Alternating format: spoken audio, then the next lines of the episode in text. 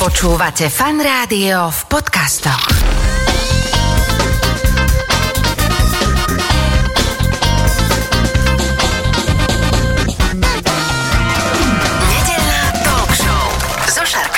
Začína sa teda nedeľa. Talk show, vedľa mňa v štúdiu Fan Rádia už sedí Kristýna Mojzesová z Inštitútu environmentálnej politiky. Kristýnka, ahoj, vítaj. Ahoj, zdravím všetkých poslucháčov. S tvojimi kolegami som sa v podstate bavil už o ovzduši ako takom, o tých prachových časticiach a tak, o odpadoch, máme ešte kopec tém, ale teda dnes preberme v podstate tú uhlíkovú stopu, lebo kým teda klimatológ hovoril o tom, ako sa naša planéta zohrieva a dal do priameho súvisu teda tú veľkú produkciu uhlíka, ktorú ako ľudstvo robíme, tak ty viem, že sa zaoberáš práve touto uhlíkovou stopou, tak bude mať tisíce otázok, ale ja viem, že ty vieš všetko skoro. No dobre, tak uh, poďme postupne odpiky, že kto teda produkuje uhlík, akože ktoré odvetvia celosvetovo, potom môžeme prejsť aj Európu a potom Slovensko. Takže najväčšími producentmi emisí skleníkových plynov asi neprekvapí, keď poviem, že sú to Spojené štáty americké a Čína, sú to jedni z najväčších.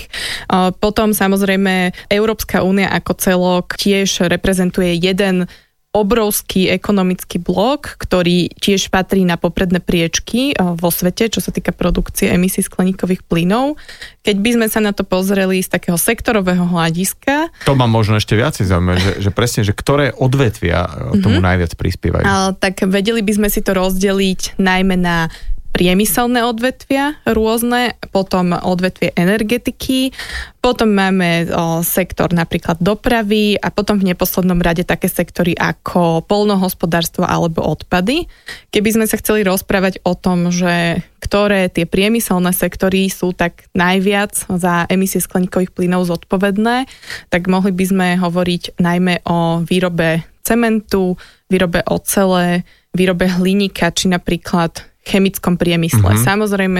To že... prepáč, ti budem tak sem tam skákať do rečí, no. Lebo to ma tak uh, zarazilo, lebo som tak jasne, že uh, nejaká rúda, treba ju vykopať, dopraviť, uh, vysoké pé cé, vysoká teplota, opäť uh, spalovanie fosílnych palív. A ten cement ma celkom zaujal, že to málo kto vie vlastne, a dnes je to taký, že betón je taká uh, populárna nejaká forma stavania domov aj všetkého možného, že betón, betón, betón, ale betón je špina v tomto smere, že naozaj tam toho uhlíku ide extrémne veľa, je to teda plus ešte ťažký materiál, čiže aj na prepravu, ale aj na výrobu. Čiže to je celkom taký zvláštny trend, že ten betón sa všade nejakým spôsobom tlačí a je to veľmi, veľmi zlý materiál z hľadiska teda uhlíkovej stopy. Áno, jeho základná surovina vstupná je samozrejme cement. Čo sa týka výroby cementu, tak je to pomerne emisne náročné odvetvie a je to tak najmä z toho dôvodu, že aby sme vyrobili základnú surovinu slinok, ktorý je takým vstupným materiálom pre potom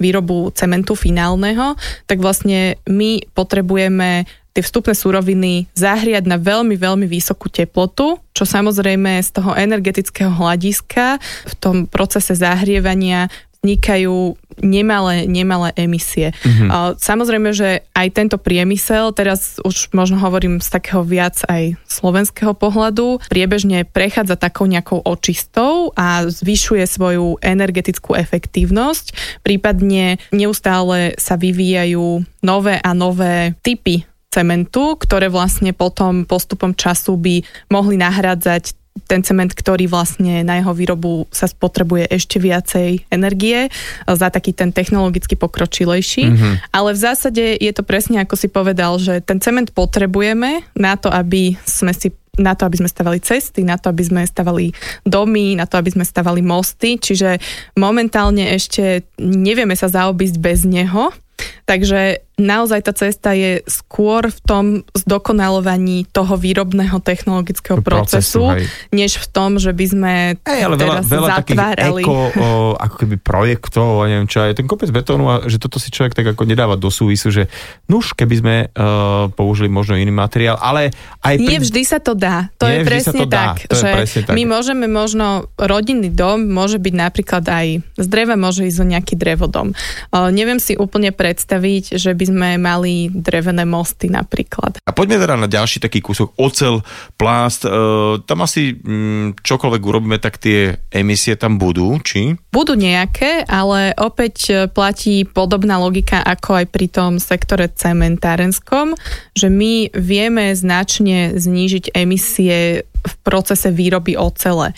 A na Slovensku tak vieme, že máme jednu dominantnú firmu v tomto sektore na východe Slovenska, ktorá vlastne tiež priebežnými projektami a iniciatívami investuje do toho, aby vlastne tá výroba ocele, výroba tých jednotlivých finálnych produktov bola emisne menej a menej náročná. Uh-huh. Opäť tam môžeme hovoriť o tom jednak, že vznikajú emisie práve z toho zahrievania vo vysokých peciach, hej.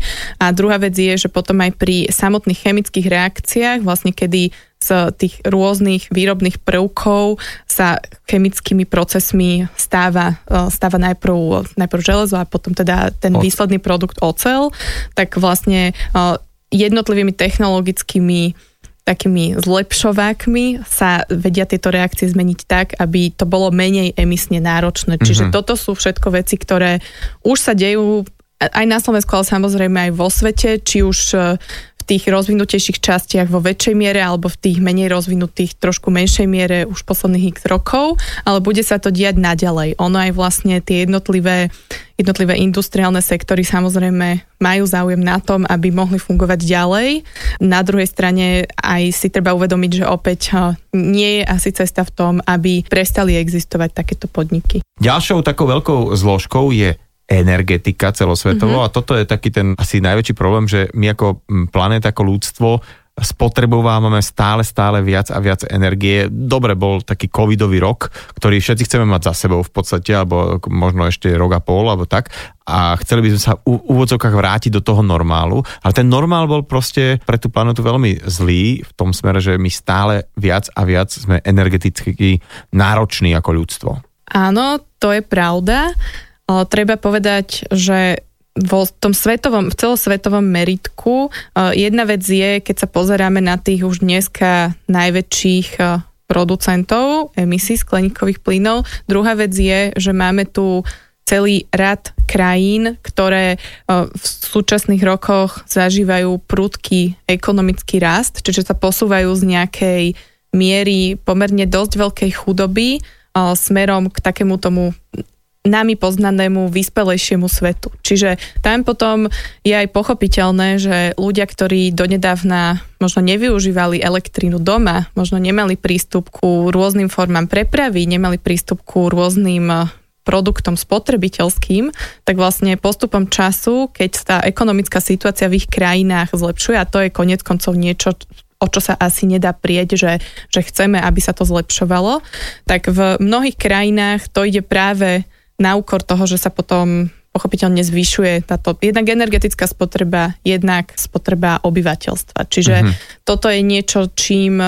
čím prirodzene tie krajiny si prechádzajú a je otázka, do akej miery vieme ako keby o, rozdvojiť ten vývoj tak, aby vlastne nám zároveň rástla ich ekonomická úroveň, ich možno há dé pé na obyvateľa a ekonomická prosperita a rozdvojiť to od toho, aby v súčasnej dobe nerastli aj práve ako keby emisie v tak mm-hmm, veľkej miere, mm-hmm. ako to vidíme v mnohých takýchto rozvojových krajinách. A teda bavíme sa o tých zdrojoch a taký ďalší veľký zdroj je energetika. Ono všetko sa teraz snažíme, teda, že aby bolo na elektriku, aj, aj auta a čokoľvek, lebo že to je teda ekologickejšie, ale práve aj výroba elektrickej energie sa celkom slušne podieľa na znečisťovanie ovzdušia. Tak ako to momentálne vyzerá? Aké sú tie najväčšie zdroje znečistenia na svete, teda z hľadiska emisí a z hľadiska cé ó dva, cé ó?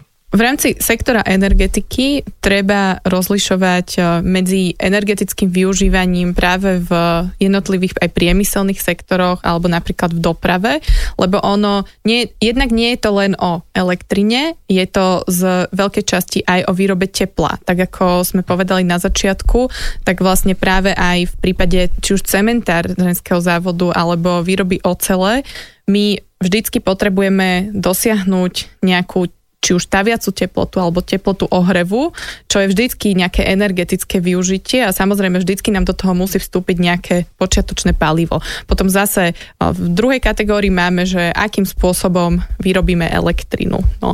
A teraz my na to, aby sme vyrobili napríklad dostatočné teplo, aby sme, aby sme vyrobili nejaký finálny produkt, tak samozrejme môžeme použiť rôzne vstupné palivá, rôzne vstupné suroviny, môže ísť o uhlie, môže ísť o zemný plyn, môže to byť z nejakej miery nejaký obnoviteľný zdroj, môže to byť napríklad biomasa, môže to byť napríklad aj opätovné zhodnotenie odpadu a tak ďalej. Čiže tie možnosti sú rôzne, na druhej strane je ich nejaký konečný počet, samozrejme, že rôzne možno nové typy materiálu, nové typy palív sa testujú, ale ono to zase nie je tak, že by, že by sme mali až tak veľa možností.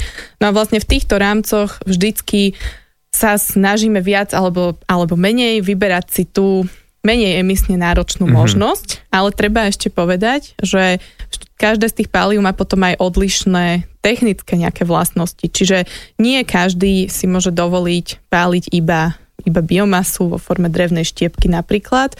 Niekto potrebuje vyššiu flexibilitu, tak potrebuje častejšie napríklad používať uhlie. Hej? Že mm-hmm. toto samozrejme závisí od tých jednotlivých výrobných procesov. No a potom ešte by som prešla ku tomu sektoru výroby elektriny, lebo to je niečo, čo si veľakrát zamieňame, že energetika rovná sa elektrina. Ale nie je to tak. Tak opäť pri výrobe elektriny máme rôzne typy zdrojov. Sú to napríklad obnoviteľné zdroje energie, v rámci ktorého máme vodu, solárnu energiu, potom máme napríklad zemný plyn, ale v neposlednom rade je to napríklad aj uhlie alebo jadrová energia. Čiže vlastne tam tiež máme nejaký, nejakú škálu možností a každá z nich má, má svoje špecifika, ktoré vlastne musíme na ne prihliadať, aby jednak sme aj v jednotlivých krajinách vedeli poskytnúť vlastne kontinuálne zásobovanie elektrickou energiou. Na to ste tu vy práve takí analytici a dátovi, aby ste našli optimálne riešenia, aby tá produkcia na konci dňa dávala čo najmenej uhlíka a nastaviť to nejako? Jednak najmenej uhlíka, ale jednak nezanedbateľná otázka je, že, že ako to vyskladať, ten energetický mix tak, aby vlastne tá dodávka elektriny bola vždy postačujúca pre, v našom prípade na Slovensku, by sme sa o tom rozprávali, a aby vlastne sa nám nemohlo stať, že by nám hrozil nejaký blackout napríklad, lebo to mm-hmm. my si tu už asi veľmi nevieme predstaviť. Samozrejme, že stále je mnoho krajín na svete. Hrozilo kde, teraz pred pár uh, no, hro, no, hrozilo, ale to bolo také, že, že to najbližšie, ako sme sa k tomu dostali. Ale samozrejme máme x krajín stále, kde vlastne pravidelne takéto výpadky sú. Máme napríklad krajiny v nejakých vojnových zónach, kde, kde sam, nie je samozrejmosťou, že máme dvadsaťštyri sedem vôbec dodávku elektriny. U nás to samozrejmosťou je a potom ale aj to plánovanie musí vyzerať tak, že my musíme mať akú takú istotu, že to vždycky budeme vedieť pokryť. No a tu sa dostávame aj ku stabilite elektrickej siete a distribučnej sústavy, kde vlastne, áno, ako si povedal, tak obnoviteľné zdroje naozaj svietia nejakú časť dňa a vietor fúka nejakú časť dňa a tým pádom my v súčasnosti sme ako keby tak v počiatkoch vývoja nejakej flexibility sieti v tom smere, že sa postupne vyvíjajú systémy pre ukladanie takejto energie, čiže by sme ich postupom času boli schopní vlastne zachytiť vtedy, keď, keď nám na tie solárne panely svieti slnko, prípadne vtedy, keď sa nám veterné turbíny točia a potom v tých časoch nedostatkových, čiže napríklad v noci, v prípade slnka, by sme to vedeli dodávať do siete. Lenže toto je niečo, čo opäť vyžaduje si to nemalé investície, vyžaduje si to, aby tá elektrická prenosová sústava mala tie správne parametre a vedela s takýmito... Áno, ale to, to sme už trošku také technické oblasti, áno, ktorú tu asi nerozoberieme, nerozoberieme a je to presne aj o tom, že OK, svietiť sa tým môže, ale už nejaké záťažové veci, ktoré proste niekto niečo veľa zapne, napríklad nabíjanie elektrických aut alebo čokoľvek, tam už žiaľ je to málo. By to išlo ako keby z baterky do baterky a ono, ono aj vieme, že aj tie batérie majú zatiaľ teda nejaké fyzikálne vlastnosti a je to celkom limitované. Poďme na ďalší koláč z toho nášho obrázku, ktorý teda naši poslucháči nevidia, ale, my si, ale môžu si tak predstavovať. A to je teda poľnohospodárstvo, kde teda aj tá výroba mäsa, ale vôbec obrábanie pôdy ako takej a toto celé vlastne, aby sme sa nejakým spôsobom uživili. Tak to je tiež veľmi taká výdatná uh, porcia toho uhlíka, tých skleníkových plynov. Tam ako to vyzerá a čo s tým? Keď si skombinujeme nielen samotné poľnohospodárstvo, ale ešte aj to jeho energetické obhospodarovanie a aktivity okolo toho, tak na Slovensku môžeme hovoriť cca o siedmich percentách z celkových emisí, že teda sa produkujú v tomto sektore. A vlastne nie je to až taká veľká časť toho koláča. Na druhej strane je to tiež niečo, kde sa vieme hýbať dopredu. Tam vlastne jednak ide o emisie zo živočíšnej výroby, čiže vieme, že keď pestujeme napríklad hovädzí dobytok, tak hovädzí dobytok v priebehu svojho životného cyklu naozaj vypúšťa nemalé množstva metánu a to je vlastne jeden zo skleníkových plynov, čiže toto už potom súvisí aj priamo s nejakou našou individuálnou spotrebou. Samotné zvieratá produkujú veľa emisí, ale ďalšou vecou je aj to, že, a toto je normálny reál fakt, že sedemdesiatpäť percent všetkej pôdy, ktorú obrábame a pestujeme tam nejaké rastliny, tak, tak tie sedemdesiatpäť percent tých rastlín idú ako potrva pre dobytok. Takže to sú dosť previazané veci. To je vlastne tá druhá časť tej mozaiky pri chovaní dobytka. Samozrejme, že predtým, než my samozrejme musíme nakrmiť všetky, všetky tieto poľnohospodárske zvieratá, ktoré, ktoré chováme a ktoré na konci dňa nejaký spotrebiteľ ich bude konzumovať a samozrejme závisí od jeho návykov, že teda aký bude dopyt, že koľko ich bude treba, koľko ich bude treba dopestovať. Ale na to, aby sme ich nakrmili, tak áno, my potrebujeme veľké pásy ornej pôdy, na ktorých sa budú pestovať len tie plodiny, ktoré vlastne tieto zvieratá potom budú konzumovať.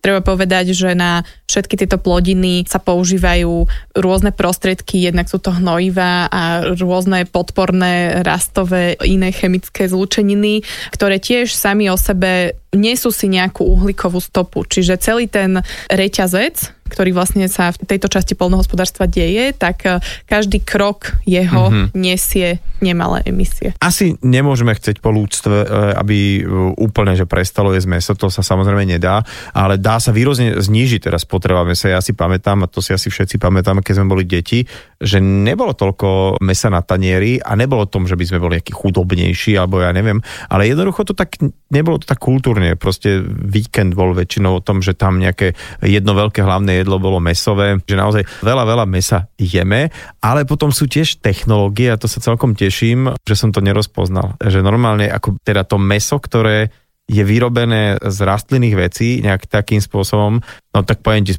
hamburger som mal taký, že to som zjedol hamburger, wow, a som potom zistil, že tak to, bacha, tam bolo nula mäsa a nebolo to také, keď zjedol, že nejaké sojové, vieš, plátočky a tvári sa, že sojový guláš, pritom tak môže byť sojový guláš, keď to je sojový. Ale, ale fakt toto bolo skvelé, takže verím, že aj toto je taká možná oblasť, kde to môžeme polepšiť. Áno, sú to naozaj kombinácia týchto dvoch vecí, pretože ako si povedal, tak nielen, že my, keď sme boli mali, ale tak čo potom naši rodičia, naši starí rodičia, keď boli deti, tak naozaj vtedy bolo to aj ekonomicky dané, že skrátka to mäso malo takú super pozíciu naprieč potravinami, že bolo vzácnejšie, bolo drahšie, bolo sa ťažšie k nemu dostať. Čiže presne tak niekedy počas víkendu, tak vtedy bolo prítomné na tanieri, ale inak sme ho veľmi často nevideli na tých tanieroch. A teraz už v posledných ale desaťročiach sa to naozaj stáva štandardom, však môžeme si to zobrať aj na obedových menú. Tak väčšina býva mäsová, ešte stále vo väčšine reštaurácií a toto je niečo, na čo momentálne sme zvyknutí, ale ja verím tomu, že vieme sa v tomto smere trošku obmedziť. Teraz zase ja netvrdím ani myslím si, že málo ľudí očakáva od väčšiny populácie, že sa stanú vegetariánmi a neskôr vegánmi, to nie je asi úplne realistické, ale možno si vieme povedať, že nebudeme jesť mäso päť, šesť alebo sedem dní v týždni, ale že to znížime možno na jeden, dva až tri razy, povedzme do týždňa, už to by veľmi pomohlo. A potom samozrejme áno, je tu taká hudba budúcnosti, ktorá sa nám začína už teraz pri týchto alternatívach ku mesu objavovať, že vlastne vznikajú rôzne hmoty, produkty, ktoré veľmi, veľmi dobre napodobňujú pre nás ten pocit z jedenia mesa a naozaj niekedy to zajde až tak ďaleko, že nie sme ani schopní rozlišiť, že, že či sme zjedli skutočné meso, teda, alebo... A navyše fakt, že keď si potom tie benefity z toho, že už o trávení toho celého, od toho, čo to vlastne obsahuje, lebo všetci, takže meso, tak kvôli bé dvanásť, lenže bé dvanásť dávajú zvieratám v tabletách, lebo už v pôde nie, takže aj tak je to, že rovno si môžeme dať do tohto kvázi mesa, no. To je potom druhý rozmer, že akú výživovú hodnotu nám poskytuje dneska každodenné jedenie mesa, že či to je vôbec niečo, čo je prospešné pre organizmus, to už by som asi ponechala na nejakého nutričného poradcu hey, hey. skôr. No, samozrejme, žiaden extrém nie je dobrý, uh, treba mať vo všetkom nejakým spôsobom balans, ale k mesu existujú mnoho rastlinných alternatív, kde normálne až chuťovo ťažko zistiť, že to nie je meso, že naozaj, že to chutí fantasticky, ale, ale aj tam by sme pri niečom asi mohli zbystriť pozornosť. V týchto alternatívach ku mesu, takisto ako aj vlastne v takých tých rôznych zelených alternatívach v jedení, si myslím, že oplatí sa dať si pozor na to, že či naozaj je to, je to menej emisne náročná alternatíva. Teraz, mm-hmm. keď sa na to pozerám len čisto z pohľadu zmeny klímy a teda uhlíkovej náročnosti toho, čo máme na tanieri a čo konzumujeme, pretože tiež treba povedať, že nie všetko, čo dneska má tú ekonálepku, tak povedzme, že je tam na tej nálepke, že toto nie je mäso, ale je to iba nejaká alternatíva mäsa, ale môže sa stať, nehovorím, že to tak je vždycky, ale treba si možno na to dať pozor, že je to povedzme vyrobené na opačnom konci sveta z no, nejakej suroviny, ktorá sa tam pestuje za extrémne náročných podmienok a je možno nejakými rôznymi aj hnojivami podporovaná, tak potom to už nie je až taká ideálna alternatíva. Samozrejme, treba to vyskúšať, len dávajme si aj na toto pozor, aby to nebol v konečnom dôsledku skôr taký iba falošný, falošná zelená reklama, taký greenwashing, ako, ako to v skutočnosti mohlo byť. Čiže tieto veci človek by mohol mať v sebe nejak tak, že teraz nechcem byť taký, že podporujme len to lokálne, ale naozaj, keď sa to dá kúpiť v podstate za tie isté peniaze alebo plus, minus, kosinus a si, si nejak z takého dostupného nejakého zdroja a kopec vecí sa tak vždy robilo, že papriky, paradajky sa kupovali tu od našich južanov a bolo to fajn a nemuseli sme ich mať akože doslova celý rok. Dobre, tak poďme teda na takú ďalšiu zložku a to je teda, a tu sme tá doprava, no tak sme, sme pri doprave, to je, to je asi tiež podstatný koláč, len to tak zhrniem, že ono to nie je najviac, ako keby tá doprava, že by to bol najväčší koláč, ale on sa svinia stále zväčšuje, to je jeho problém, že? Keď sa na to pozrieme teraz už z tej slovenskej perspektívy, by som si dovolila hovoriť, tak vlastne tie dve najväčšie časti nášho emisného koláča sú, sú priemysel a energetika, že to je, to sú skoro, keď to zoberieme zo všetkými viac menej ich pridruženými aktivitami, tak je to viac ako dve tretiny našich slovenských emisí. Avšak potom je tam v nemalom zastúpení aj práve sektor dopravy. No a teraz, keď sa pozrieme na tento sektor, tak vlastne možno hovoriť o tom, že on nie len, že neklesajú tie emisie v absolútnych číslach za posledných pár rokov, ale oni dokonca naopak rastú. Čiže toto je problematický sektor a bude aj veľkou výzvou to znižovanie emisí, teraz emisí skleníkových plynov do budúcnosti. Samozrejme, že tam sú ešte aj iné aspekty, ako je napríklad to znečisťovanie ovzdušia, ale teda v tomto sektore až cez deväť percent celkových slovenských emisí je tvorených osobnou dopravou, čiže to si naozaj môžeme predstaviť, že naše auta, každodenné jazdenie z práce a do práce. Aj autobusy. A aj autobusy sú mimo tohto. Aha, toto, okay, je naozaj, že toto, je, toto sú auta, auta doprava. Čiže toto je naozaj veľmi vysoké číslo. A treba povedať, že na Slovensku pri tej autodoprave sa v posledných rokoch ani len nejako z toho spotrebiteľského hľadiska nepribližujeme k tomu, aby sme nejako tie emisie znižovali. Môžeme vidieť, že pri novoregistrovaných autách, čiže naozaj teraz sa nebavíme o dvadsaťročných dízloch, ale tie nové autá, ktoré prichádzajú do obehu na Slovensku, tak majú druhé najvyššie emisie v porovnaní s ostatnými členmi Európskej únie, čo sa týka emisí skleníkových plynov na najazdený každý kilometr. Čiže sme, sme druhý iba za Bulharskom. Čiže budem hádať, je málo elektromobilov a veľa veľkých aut kupujeme, hej? To je kombinácia týchto dvoch mm-hmm. faktorov. Samozrejme, že pri tých elektroautách, alebo teda prípadne pri autách na iný alternatívny, menej emisne náročný pohon. Je to možno viac rozbehnuté v takých tých západnejších európskych krajinách, ale čo sa týka tohto trendu nakupovania skôr ťažších vozidiel, skôr takých vyšších a, a es ú vé typov, tak toto je niečo, čo dosť prudko rastie tento segment v posledných rokoch a potom vlastne aj toto je jeden z výsledkov. Preberali sme emisie z cestnej dopravy, ale teraz prichádzame na oveľa taký väčší balík a to je lodná a letecká doprava. Keď si predstavíme okrem tých všetkých lodičiek, lodí, lodísk a veľkých lodí a vojenskej techniky, tak len tých kontajnerových lodí, ktoré majú niektoré štyristo metrov a na jednej je dvadsať tisíc kontajnerov, je štyri tisíc na svete. To je neskutočné množstvo. Len v tom Suezskom prieplave, keď sa bolo upchatý, bolo ich okolo štyristo. Oni prepravujú tovar z jednej strany sveta na druhé. Väčšinou sú to naozaj veci, ktoré my v rámci tej na svojej nadspotreby um, enormnej si objednávame a nosí sa to hore dole. No a potom tu máme leteckú dopravu a to sme si tak celkom zvykli na tie nízko nákladové letecké spoločnosti, že ideme si na víkend tam, na druhý víkend tam, na tretí tam a pritom to lietadlo spotrebuje, respektíve vyrobí najviac toho uhlíka pri štarte a pristávaní. Že nie, že dobre, tak idem do Ameriky, tak asi musím ísť lietadlom, ale také tieto víkendíky, tak to je, to je veľmi zle. Ako to vy vidíte, teda už konečne otázka, hej, že ako to vidíte s týmito druhmi dopravy? Je pravda, že dnešný svet je naozaj veľmi vysoko zameraný na takú tú rýchlo obratkovú spotrebu a na takú veľmi vysoko dostupnú spotrebu pre pre vlastne každého. Čiže naozaj my si dneska pomerne bežne objednávame niečo, čo tam potom v Číne sa nalodí na tú kontajnerovú loď a potom to ide práve cez Suezský prieplav a docestuje to do nejakého prístavu, povedzme v Rotterdame alebo niekde inde na západe Európy. Stadiaľ to ide ešte kamionom na Slovensku a potom nakoniec to my dostaneme. Čiže samozrejme tá uhlíková stopa tej našej spotreby, čiže napríklad toho opasku alebo nejakých lyží, napríklad čo si objednám, môže byť prekvapivo vyššia práve vyplývajúc z týchto nákladov na prepravu. Nie sú to len vlastne emisie vytvorené pri samotnej výrobe toho produktu.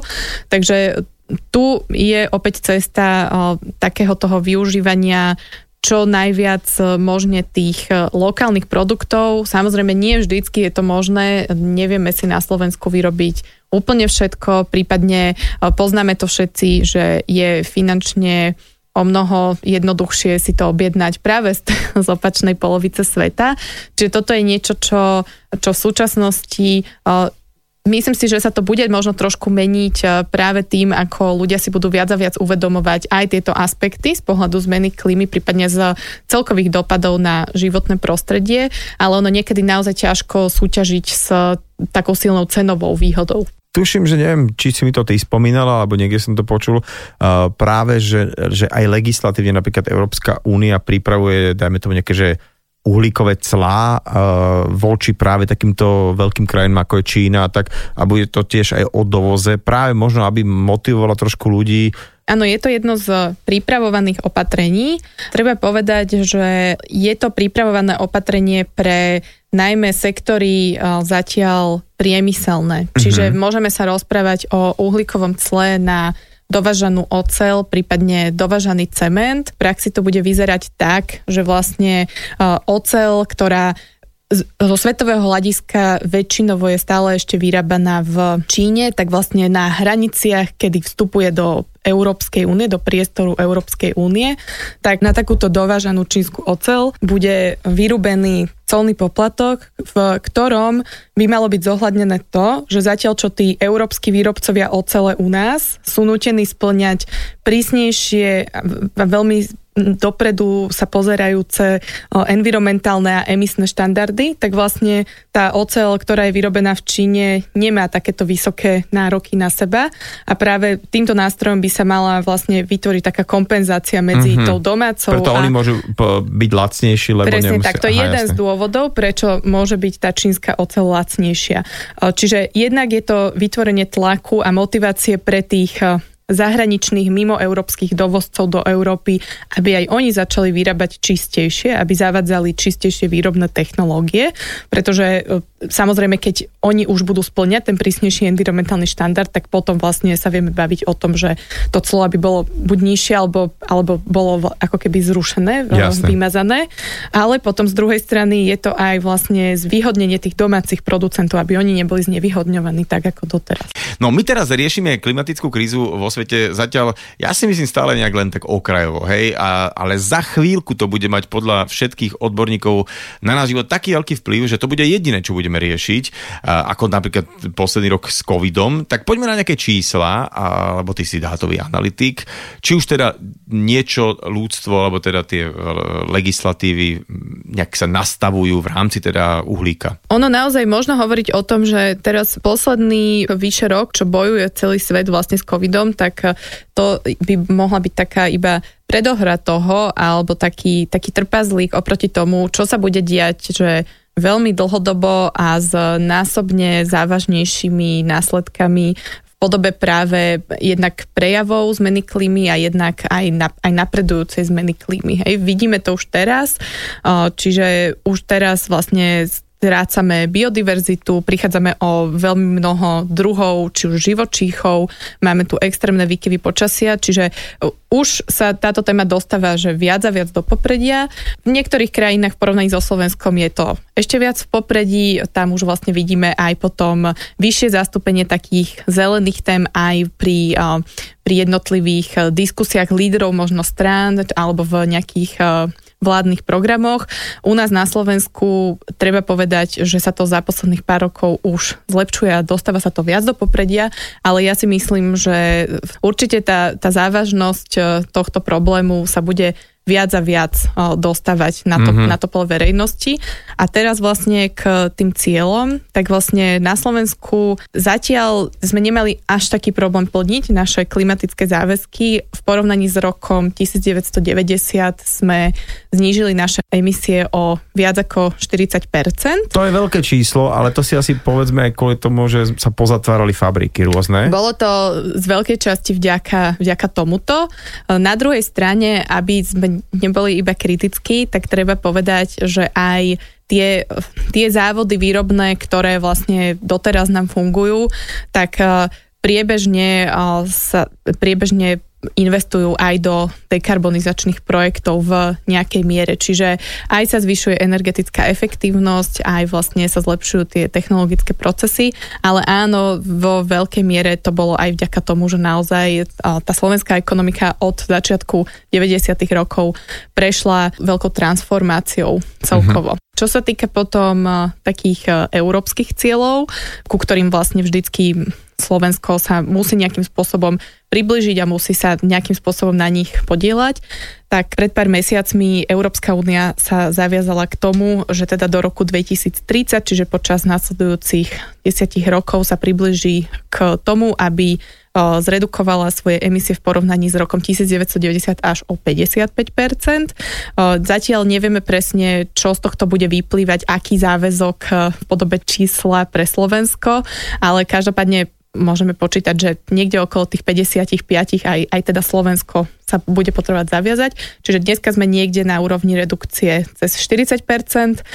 Potrebujeme sa dostať smerom hore niekde okolo päťdesiatpäť, mm-hmm. takže naozaj bude potrebné robiť nemalé investície, nemalé pokroky, hlavne v tých sektoroch najproblematickejších, ktoré teda majú veľké zastúpenie na slovenských emisiách. No a potom vlastne v roku, to, toto by malo byť taká taký míľnik na ceste k tomu, aby sme sa do roku dvetisícpäťdesiat mohli stať uhlíkovo neutrálnymi celkovo v rámci Európskej únie, čo bude znamenať v praxi, že v tomto roku vypustíme iba toľko emisí skleníkových plynov, koľko aj budeme schopní zachytiť. A mm-hmm. teraz zachytávať to budeme môcť jednak prírodnými cestami, alebo aj rôznymi technológiami. No a poďme sa teda pozrieť na to, že čo by taký obyčajný človek mohol urobiť, lebo ten efekt motýlych krídel naozaj funguje, to znamená, že ak začneme od seba a keď to budeme robiť v tej škále osem miliárd ľudí, tak by to mohlo celé fungovať. Tak ako si ja napríklad môžem povedať, že ako by som ja znížil uhlíkovú stopu? Vy máte takú celkom šikovnú uhlíkovú kalkulačku. Ako to funguje? My sme na Inštitúte environmentálnej politiky pripravili takúto kalkulačku. Odporúčam si ju vyplniť, ak ste tak ešte neurobili. Nájdete ju na stránke i e p bodka es ka. Tam vlastne na základe vami vyplnených údajov, hlavne v oblasti toho, ako bývate, aké jedlo konzumujete, čo spotrebujete, aké tovary, akým spôsobom sa dopravujete, či ako cestujete, vám vlastne táto kalkulačka vypočíta vašu individuálnu uhlíkovú stopu, čiže inak povedané vám povie, že v priebehu jedného vášho reprezentatívneho roka koľko tón emisí skleníkových plynov vyprodukujete. Ešte by som možno povedala tak na lepšiu ilustráciu, že čo je to tá jedna tóna, tóna, tóna cé o dva, tak vlastne, keď by ste si predstavili guľu, ktorá má priemer približne deväť metrov a ktorá vlastne by bola celá napakovaná cé o dva, tak vlastne táto guľa by potom vážila približne jednu tónu. A ešte ako si vieme predstaviť, čiže vlastne priemerný Slovák vyprodukuje takmer šesť tón emisí skleníkových plynov ročne. šesť guľičiek, hej? deväť metrových. šesť guľ veľkých, áno. Pričom je to stále podstatne menej, ako je európsky priemer, lebo tam to je to už obyl, okolo lebo... osem celá päť tony. No. Čiže my sme stále, no, že relatívne na tom dobre, ale treba povedať, že z pohľadu toho priemerného Slováka, pokiaľ by sme sa začali správať zodpovednejšie v, v istých nami vybraných oblastiach, tak stále sa vieme zlepšiť a znižiť svoju uhlíkovú stopu, hoci aj o polovicu. Nie je to skutočne, nie je to niečo nemožné, len treba možno na to viacej myslieť. Aby som to Keď ešte... si hovorila, prepáč, že, že my sa hýbeme teda uh, dosť pod priemerom Európskej únie a teda uh, na druhej strane niekde zaostávame, tak je to stále o tom, že tie bohaté krajiny proste veľa spotrebovávajú na obyvateľa? Je to určite primárne o tom. Uh, vlastne pri Slovákovi sú také najväčšie položky, ale teraz hovorím priemer, lebo samozrejme môže byť niekto extrémista, že len cestuje, ale ne, môže byť vegán, hej, napríklad. Ale také najvýznamnejšie položky zvyknú byť jedlo a doprava. No a teraz, aby som to ešte ilustrovala, že tá, tá každá tona, tak vlastne jednu tonu cé o dva za rok vyprodukujete, aj keď pôjdete iba raz za mesiac vlastne štandardným autom trasu Bratislava, Poprad a nazad. Čiže je to naozaj niečo, čo nie je až tak ťažké vytvoriť. Prípadne, aby ste, keď niekedy chodíte na dovolenku a možno ste zvyknutí zostávať aj v nejakých luxusnejších hoteloch, tak pokiaľ desať nocí strávite so svojou manželkou alebo manželom alebo partnerom, priateľkou v takomto päťhviezdičkovom hoteli vo dvojici, tak už len za tento pobyt vlastne vyprodukujete približne jednu tónu, jednu, jednu guličku, ako, ako bolo povedané. Čiže, čiže je to niečo, čo naozaj sa dá zmerať a čo postupom času si vieme viac a viac začať uvedomovať.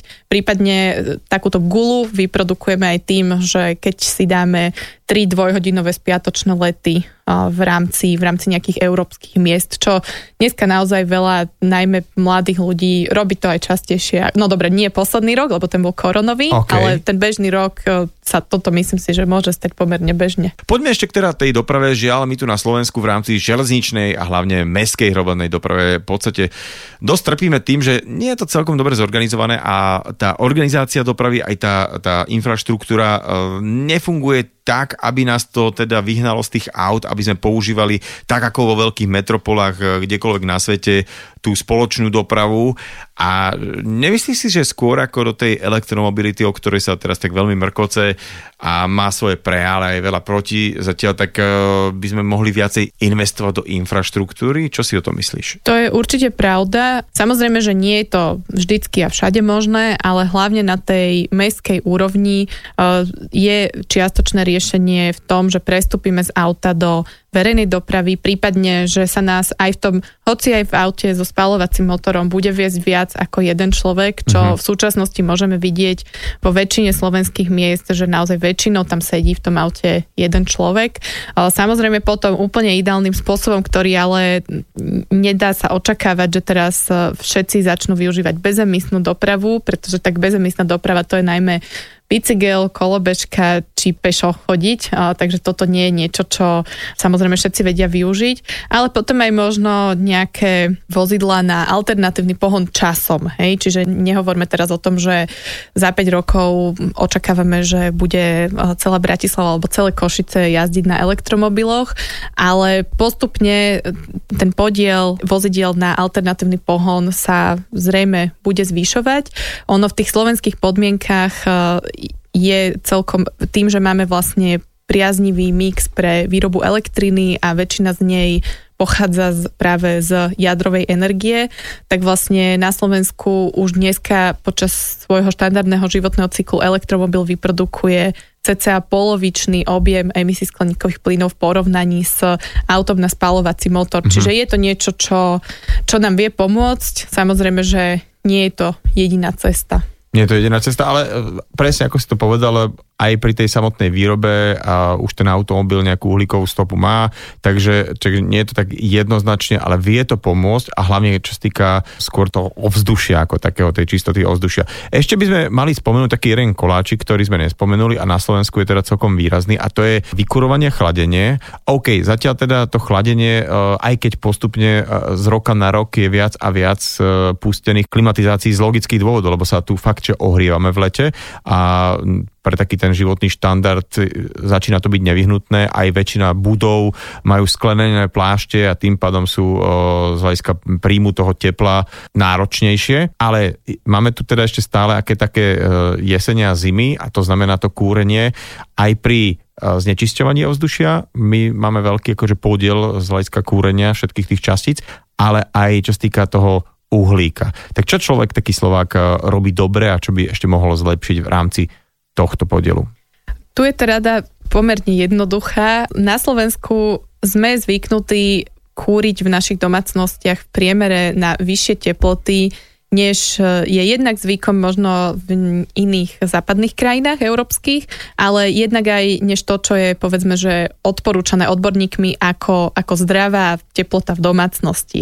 Čiže u nás je naozaj celkom bežné, že máme v zime vykúrené niekde medzi dvadsaťdva až dvadsaťpäť stupňami Celzia. Teraz dobre, máme asi aj nejaké extrémy, kde je to ešte viac. Samozrejme, že viacero ľudí už určite kúri aj na menej, ale v princípe by sme sa mali hýbať niekde medzi dvadsať až dvadsaťjeden stupňov, povedzme, s tým, že vlastne najmä v tých miestnostiach, kde teda primárne spíme a nežijeme ten svoj aktívny denný život, tak tam by mohlo byť ešte menej stupňov. A treba povedať, že toto nie je len opatrenie, ktoré môže pomôcť pri zmene klímy, alebo teda pri emisiách skleníkových plynov a pri znižovaní znečistenia ovzdušia, ale pomôže to aj pri nákladoch na chod domácnosti, pretože každé ohriatie o jeden stupeň Celzia nám zvyšuje náklady približne o šesť percent na vykurovanie. Napadla mi taká záľudná otázka pre teba a podľa mňa niekto si to možno už aj tak v hlave o, dal v sebe presila, že keď si teraz povedala, že priemerný Slovák v podstate má nižšiu uhlíkovú stopu, ako je európsky priemer, tak prečo by to my sme tu mali na Slovensku si sa snažiť nejak znižovať? Takto, jedna vec je, že možno si povieme na začiatku, že dobre, tak teraz, keď ja iba začnem niečo robiť, keď si zateplím, keď budem mať vykúrené na dvadsať stupňov a prestanem jesť mäso napríklad, tak to som iba ja a je tu päť miliónov iných Slovákov a, a x sto miliónov ľudí naokolo vo svete. Samozrejme, že keď to ale začne robiť značný počet obyvateľstva, takéto zmeny, tak už to bude mať reálny dosah naozaj na, na tie objemy vypustených emisí, čiže toto je jeden aspekt. A z druhej strany o, treba povedať, že pokiaľ vlastne väčšina populácie bude aktívna v týchto témach, bude sa zaujímať o, o zelené témy, o tému zmeny klímy, tak sa vlastne prirodzene vytvorí tlak na na politikov, na, na verejných aktérov, na verejné inštitúcie, aby vlastne sa s týmito oblasťami niečo dialo. Čiže nie je to len o tom, že tuto nejaké medzinárodné dohody, samozrejme, že tie sú veľmi dôležité a samozrejme, že je veľmi dôležité robiť opatrenia v takých tých najznečistujúcich sektoroch, ale v neposlednom rade sú to práve ľudia a jednotliví obyvatelia, ktorí vlastne svojimi, svojimi názormi a svojim, svojim tlakom na, na verejných činiteľov potom, potom vedia vytvoriť, vedia potlačiť takú tú naozajstnú zmenu. Lebo keď sa o to budeme zaujímať, tak vlastne o, politici nebudú mať veľmi inú možnosť, ako tiež reagovať. A všetci, čo máme deti, tak by sme chceli, aby tie naše deti ešte e, zažili nejaký pekný svet a ešte aj oni možno mali raz deti. A ja verím, že tie deti, ktoré teraz vyrastajú, tak e, časť žiaľ e, na sociálnych sieťach kričí o pozornosť a sa tam prezentujú to tým, že majú a tou veľkou spotrebou, ale verím, že tu vyrastá úplne iná generácia, ktorá e, už v nejakých vo svojej takej tej dé en á postupne bude mať aj to, že si treba nejakým spôsobom chrániť to prostredie, v ktorom žijeme. žijeme. No a jedna z tých ciest je samozrejme aj znižovanie uhlíkovej stopy. Kristýnka Mojzesová, ďakujem ti krásne za tvoj čas. Vám všetkým, ak ste nás počúvali, ak ste mali také, že príjemné chvíle pri varení obeda, alebo čomkoľvek, čo teraz robíte, alebo niekde tak bezemisne cestujete z nejaké dovolenky. V každom prípade krásnu ešte nedelu a počúvajte ďalej Fan Rádio. Počujeme sa o týždeň. Ahoj. Ahoj, ďakujem pekne a peknú nedelu ešte. Nedeľná talk show so Šarkanom. Talk show so Šarkanom v premiére každú nedeľu od desiatej do dvanástej vo Fan Rádiu.